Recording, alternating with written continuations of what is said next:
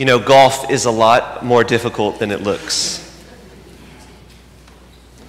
I um, found out after I was ordained a priest that most guys my age already know how to play golf and that I had missed the train. I didn't learn that when I was a kid. And so I tried to, uh, you know, increase my resume by trying to learn a little bit of golf so that maybe I could then connect with more people and uh, also have a new hobby. Why not?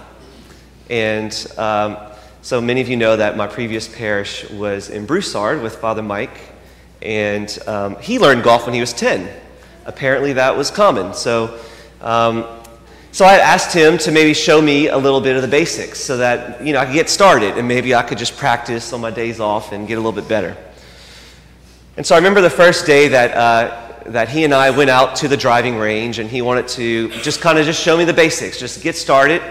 You know, no pressure, but we're just going to break the ice here. And so we, we show up, and um, I'm, I'm a little intimidated because it's hard to not be good at something.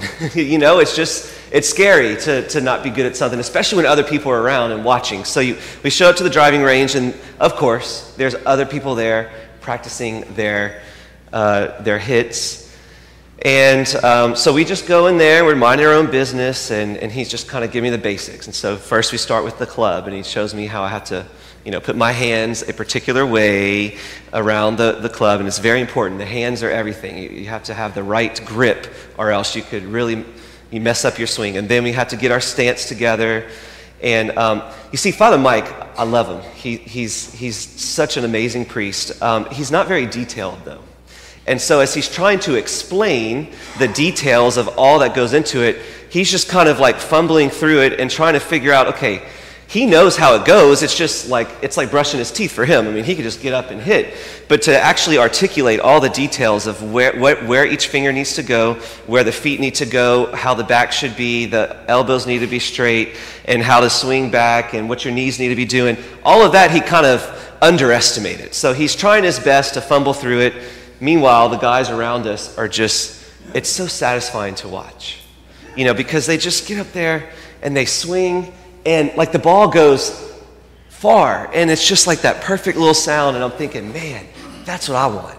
That's what I want to do. And so I'm getting ready, and he's explaining it, and he's, you know, he says, okay, so why don't you try without the club first? Like, just try your swing. So I'm trying my swing, and I feel extremely ridiculous because I don't know what I'm doing and I'm doing like a, I'm, I'm playing baseball. That's all I know. I just, I'm playing baseball and it's not working.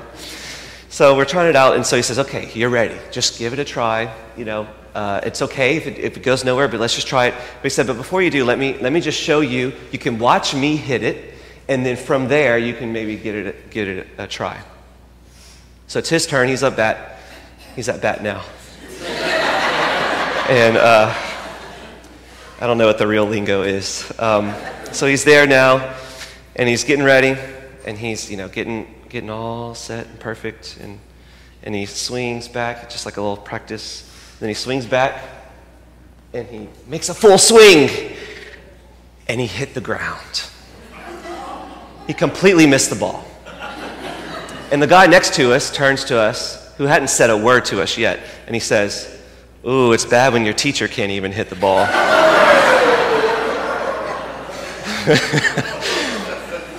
So I was a little embarrassed and, uh, and realized right then and there that this is going to be a little bit more difficult than it looks. Um, and and it, it's so humiliating to face the reality that, oh man, other people have a skill that I don't have.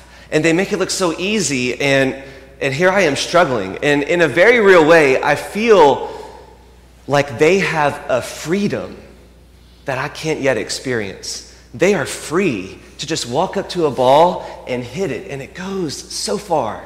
And just that, that sound of the club hitting the ball, crisp and perfect, they are free to enter into that experience. And I feel bound. I'm not free yet to do that. I want to do it, but I feel trapped. I, I haven't yet figured out how to make that happen. It's amazing how very often we desire to do something, but we're not able to because we're not yet free because we haven't yet figured out the skills to do so. Freedom can be looked at in two different ways. A lot of times we talk about freedom as freedom from rules and expectations, the freedom from all of those oppressive teachings and, and, um, and, and rules that keep us back from who we need to be. Don't put me in a box. Don't label me. Don't, don't tell me what I have to do. It's a free country. I can do what I want. And that's one way to look at freedom. But another way to look at freedom is the ability to do something good. That takes skill, that takes responsibility, that comes with certain expectations and boundaries those golfers at the driving range that already knew how to do it, they had learned the boundaries and expectations and, if you want to call them, rules of the basics of golf. They knew, without even having to think about it, how to stand and how to put their arms and how to, to swing and how to do everything perfectly well because they had learned those building blocks. They're not saying, oh, I don't want to be bound by the rules of golf. I don't want to be bound by the rule that I need to keep my elbows straight. I don't want to be bound by the rule that I need to keep my feet exactly this much apart. Uh, that's too much for me. I'm just going to walk up to the, golf, to the golf ball and hit it. They're not saying that. They learned the basics. And now they are free to play golf in a way that I'm not able to. It's the same for the moral life. A lot of times we look at the teachings of the church as oppressive, as something that keeps us bound, as something that keeps us from being who we really want to be. Some people say we're outdated, that we need to get with the times. There's a lot of conversation, especially outside of the church in the public sphere, about what the teachings of the church should be. And it's scandalous to see even some church leaders argue on some of those points. The teachings, the moral teachings of the church, all come from Scripture, and they all come from Jesus Christ. We're not interested in trying to trap people and keep them in slavery from oppressive rules that mean nothing.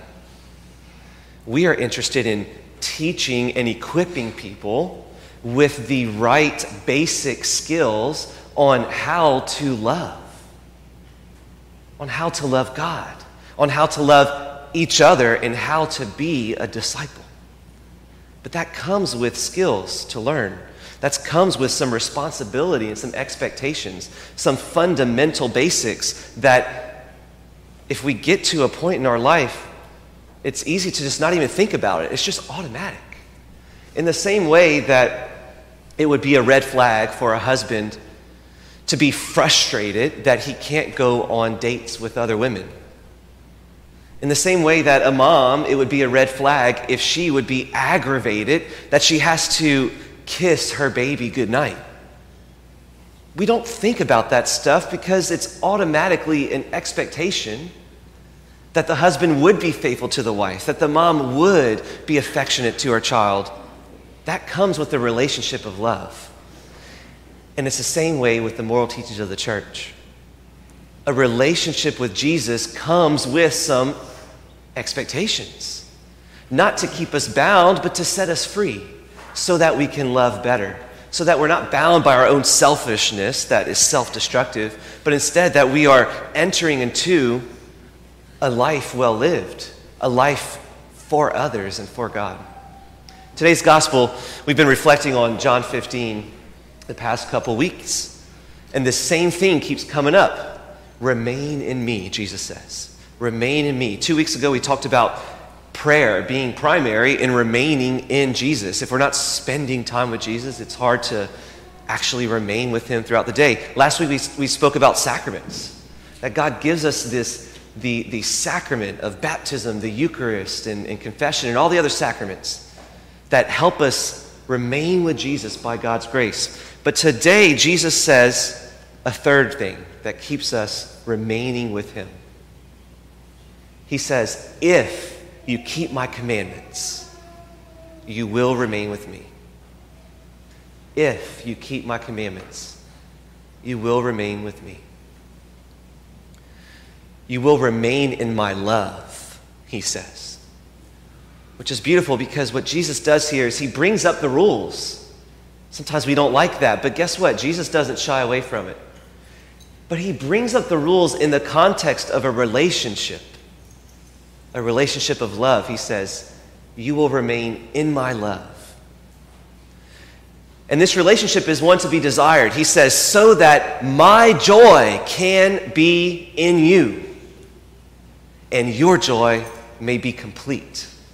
This is a relationship that brings us joy, one that we want and desire. So these rules are less about arbitrary standards to follow and achieve, and more about a pathway to love and to be free to love, so that we can remain in Him and so that our joy may be complete.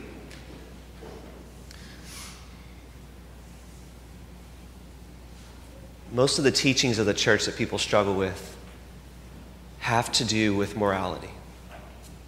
Most particularly, things that have to do with life, from conception to natural death, with marriage, between a man and a woman open to procreation,